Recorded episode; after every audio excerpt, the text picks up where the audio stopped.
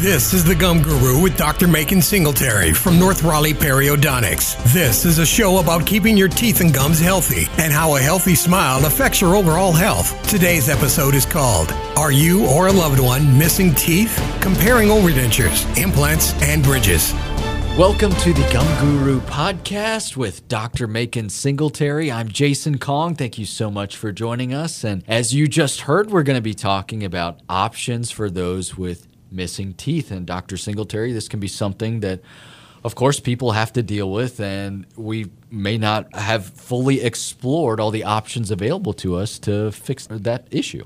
Yes, and it can be complicated, but I'd, I'd, like to wish everybody a happy Thanksgiving, and uh, hopefully you'll be able to go through your meal and and eat as efficiently as you can, getting missing teeth replaced and in a in a great way. But yes, there are um, there are many options available for people to have missing teeth, and beauty's in the eye of the beholder. You know, I always tell patients, you know, it's what you want. It's not necessarily what somebody around you wants. And so you sort of have to assess where you are, why you are this position with missing teeth, and what can you do. Yeah, and it can have a, a tremendous impact. I mean, you just mentioned food. It can keep us from eating some of the foods that we love to enjoy, and we may be afraid to smile, or be more self-conscious about our smile, and you know that has a, a an emotional and a mental impact on people. Definitely, and you know that's that's the key, and everybody's different. So when somebody comes in to see me and they're they have missing teeth, I mean, you know, I assess several things: the medical history, why did they lose their teeth, what would the future tell? And uh, you know, I'm seeing a snapshot of the patient. What the movie picture is going to look like just varies from person to person. Depends on medical history. Some people come in and they you know they want the Taj Mahal. They want all on fours and fixed you know, the men missing teeth, and they want something they don't have to take out at night. And that's a great goal, but the question would be why did they lose the teeth to begin with? And, you know, was it recurrent decay? Was it periodontal disease? Was it medication? But there's always a way to fit a functional, looking good device or replacement uh, for anybody. It's just a matter of what that person wants to tolerate and feel good about. Um, you can do uh, an overdenture if you're completely edentulous. An overdenture means there are a couple of implants in the upper or lower that the denture fits on and gives it retention, and it still comes out at night. There is just plain dentures, you know, that which if you got enough bone, that could be done. If you go from dentures to overdentures to okay, you got some teeth, you do you do partials now? The, um, it's unfortunate this day and age that the partial way of replacing missing teeth is you got some teeth there that you can attach a device to that's not a complete, it just replaces two or three missing teeth. You take it out at night. It's an inexpensive way to go. If you got sound teeth, it's a good way to go, and it, it doesn't cost as much money. But the key is the foundation to begin with. You know, are the teeth good? Are they periodontally sound? Um, the third way to go is implants uh, uh, it, it, for the rep- missing teeth. You know, if you got one or two here, replace it with implants or bridges. Um, then you go from, you know, I'm replacing missing teeth to I want them to look better. You know, and is that something that you want to do necessarily? You may be opening Pandora's box. You got you're eating okay, they look okay, and you know somebody says, "Well, I got a little recession here. What do I do with that?" And so, trying to help the patient through the options of replacing, looking good, it, it just varies from person to person. You, you sort of got to fit, you know, their desire with what's, you know, why did they have the problem to begin with. Speaking of having the problem to begin with, you know, sometimes that could be maybe a little bit embarrassing. And it may be something that psychologically we choose to ignore rather than address it. What happens if we don't address having a missing tooth or missing teeth? And that's happened a lot recently because of COVID. You know, one, people are afraid to come in. and then there are people who, like me, when I was growing up, I I went to the dentist one time at eight years of age, and I said, I'm never going to go back. So it's a long story why I went to dental school. But between eight years of age and 22, you know, when I'm in dental school, you know, there's people have to overcome certain fears. But what happens is that um, if they don't maintain a good cleaning sequence where somebody's monitoring their gum tissue health, monitoring decay, they can get to be a dental cripple. They can get decay that, you know, I always say if it hurts, it's like high blood pressure and glaucoma. It's too late. You know, you know, it's you're, you're too far down the road, you know, most likely to bail it out. You don't want to wait till it hurts. Um, so you want somebody to have a good pair of eyes on it, even if it's just to go in and have a cleaning, um, and then at that point, you know, somebody says, "Okay, you got this needs to be done," and, and it may be sticker shock. Um, it's always good to get a second opinion. There are different ways to treat missing teeth and how to replace them. Some people, this day and age, they take the path of least resistance. And you know, if a tooth looks like it has a lot of decay, or just take it out and do an implant. Well, not necessarily. Or they may have periodontal disease, and they say, well, you got periodontal disease, let's take it out do implants. Well, that's you got to be careful on that one because if you lose a natural tooth due to gum disease, you're going to lose an implant. And so it's good to get knowledge. Ignorance is not bliss. You, you do want to know what's going on. Yeah, for sure. And so you mentioned a lot of different options. I mean, we went over dentures, overdentures, implants, partials, bridges. How do we know what's best for the individual? Well, yeah, I start out with a medical history. That will come in, and most of the time I ask them. even though I don't do restorative therapy, I'll I work with general dentists or I refer out if somebody doesn't have a general dentist. Uh, but I ask them, you know, what is your goal? And, and it may be, I want to fix this one tooth, you know, and there's tons of other things need to be done. Well, we sort of address that area and then go from there. But you don't want the house to burn up. But you know, and it could be as simple as, you know, getting a good cleaning and, and a filling, or it could be, you know, I want my teeth straight you know, and I want to look better. I want that space to go away. You know, you know, Michael Strahan has that diastema between his front teeth, and that's his trademark. You know, you know, it doesn't necessarily mean having your teeth straight as a picket fence or pearly white is for you. And so, what I do is try to help the patient understand, you know, where they are, what do they want, first of all, what the need is, and then go from there. And then try to uh, get a, uh, a, a, treatment plan or, or an option to tell them this is you know this is what you should think about. And sometimes they're pretty adamant, know exactly what they want. And then I try to help them from my point of view to say, okay, this would be a good investment.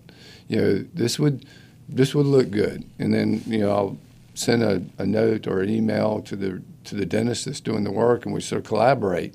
Um, if it's a patient that's come in and doesn't have a general dentist, you know, I'll sit down with them. I say, what, you know, where do you where do you live? Where do you want to go? And then I'll try to, you know, get that patient to a person I think will f- help them with their needs. It may it may be just a simple filling. It may be a resin. It could be a veneer. And I mean, veneers are options. And they're like artificial fingernails. You know, somebody said, well, I don't like the color of this tooth next to this one. You know, and this may be a simple fix rather than a full crown. You know, I'm I have no vested interest in the restorative therapy, so I'm pretty objective about what I can recommend. Yeah, and I think that is peace of mind for the person who may need help with a missing tooth because you know you're just a, a source of information mm-hmm. essentially rather than feeling like I'm trying to be sold a procedure or something right. that I don't necessarily need.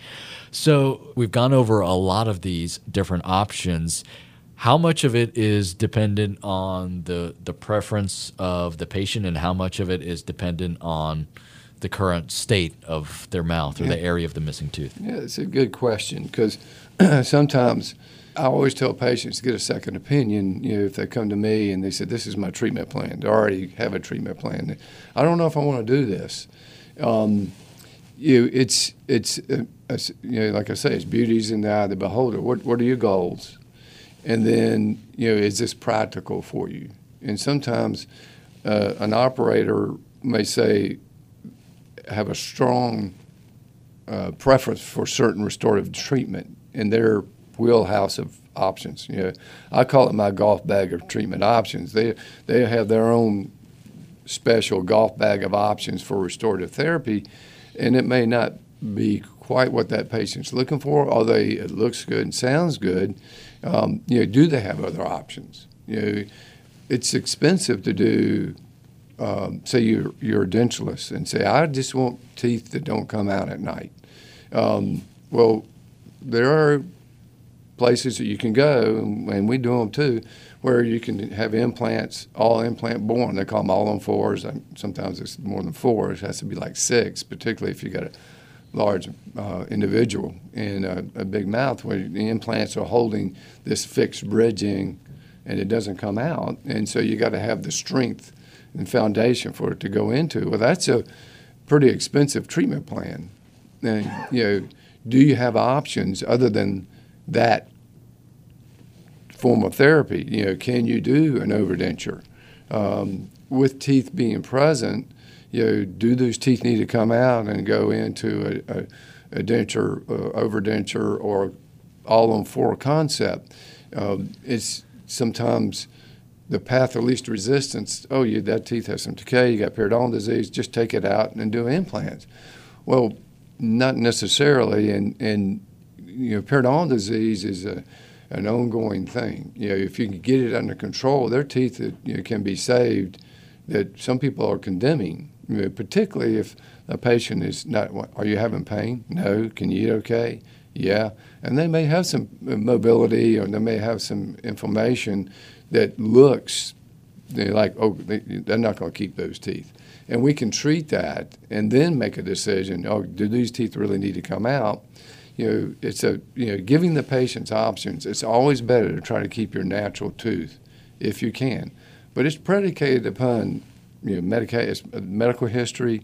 You know, why did they lose the teeth to begin with? You know, are they susceptible to decay? It's not just a simple, oh, yes, take this tooth out and we're going to do this. You know, there's a reason why they're having a problem. Trying to understand that and help the patient understand that because they may come in and say, yeah, I want this all on four fixed. Well, why did you lose the teeth to begin with? You you know, are there other options so that 20 years from now, the money that you put into this is going to still be there. That's what I'm looking at. You know, short term, great. You know, it's interesting that in, when you are in my profession, you know, if you have decay, you fix it. You're done. You have a crown, you fix it. You're done. You know, the foundation is a different story, and it's an ongoing issue, and it's a never-ending battle between you know your ability to remove the, the, the, to grow bacteria, remove it, and how you react to what's left over. So whatever's on the top, be it crowns, fillings, bridges, implants, that individual needs to understand that it's, it may look pretty, but you got to take care of it because if you don't, you're going to lose it. And sometimes uh, there are male, well-meaning individuals out there. You know, they say patient comes in, they want to look beautiful.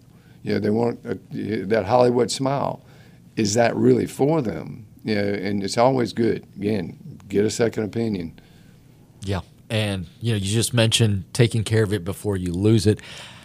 In that respect, you know, once we explore these options, if we have a missing tooth, there's still maintenance involved after that. We still have to do our part, right? Exactly. I mean, you know, I've had some people come in and you know they've had an implant done somewhere else, and they'll come back in and say, "Well, you got inflammation around that," and so you, you got to this. This is how you floss it.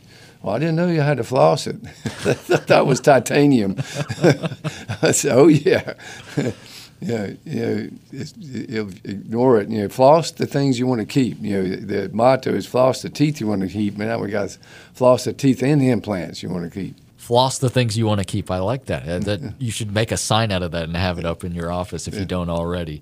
Well, you always leave us, Dr. Singletary, with an action step that we can take. And what would that be for those who may know someone or may be missing a tooth on their own?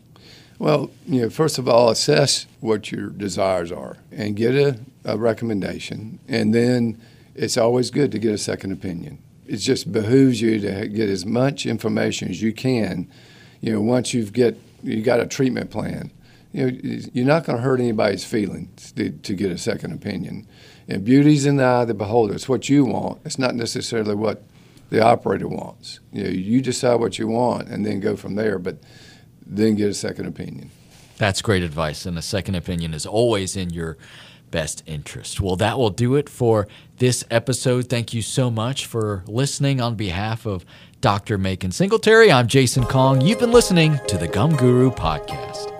If you want to know more about whether you're a good candidate for dental implants and other options to replace missing teeth, then check out Dr. Singletary's website at northraleighperio.com. If you have other questions you'd like answered on the Gum Guru podcast, send them to contact at northraleighperio.com.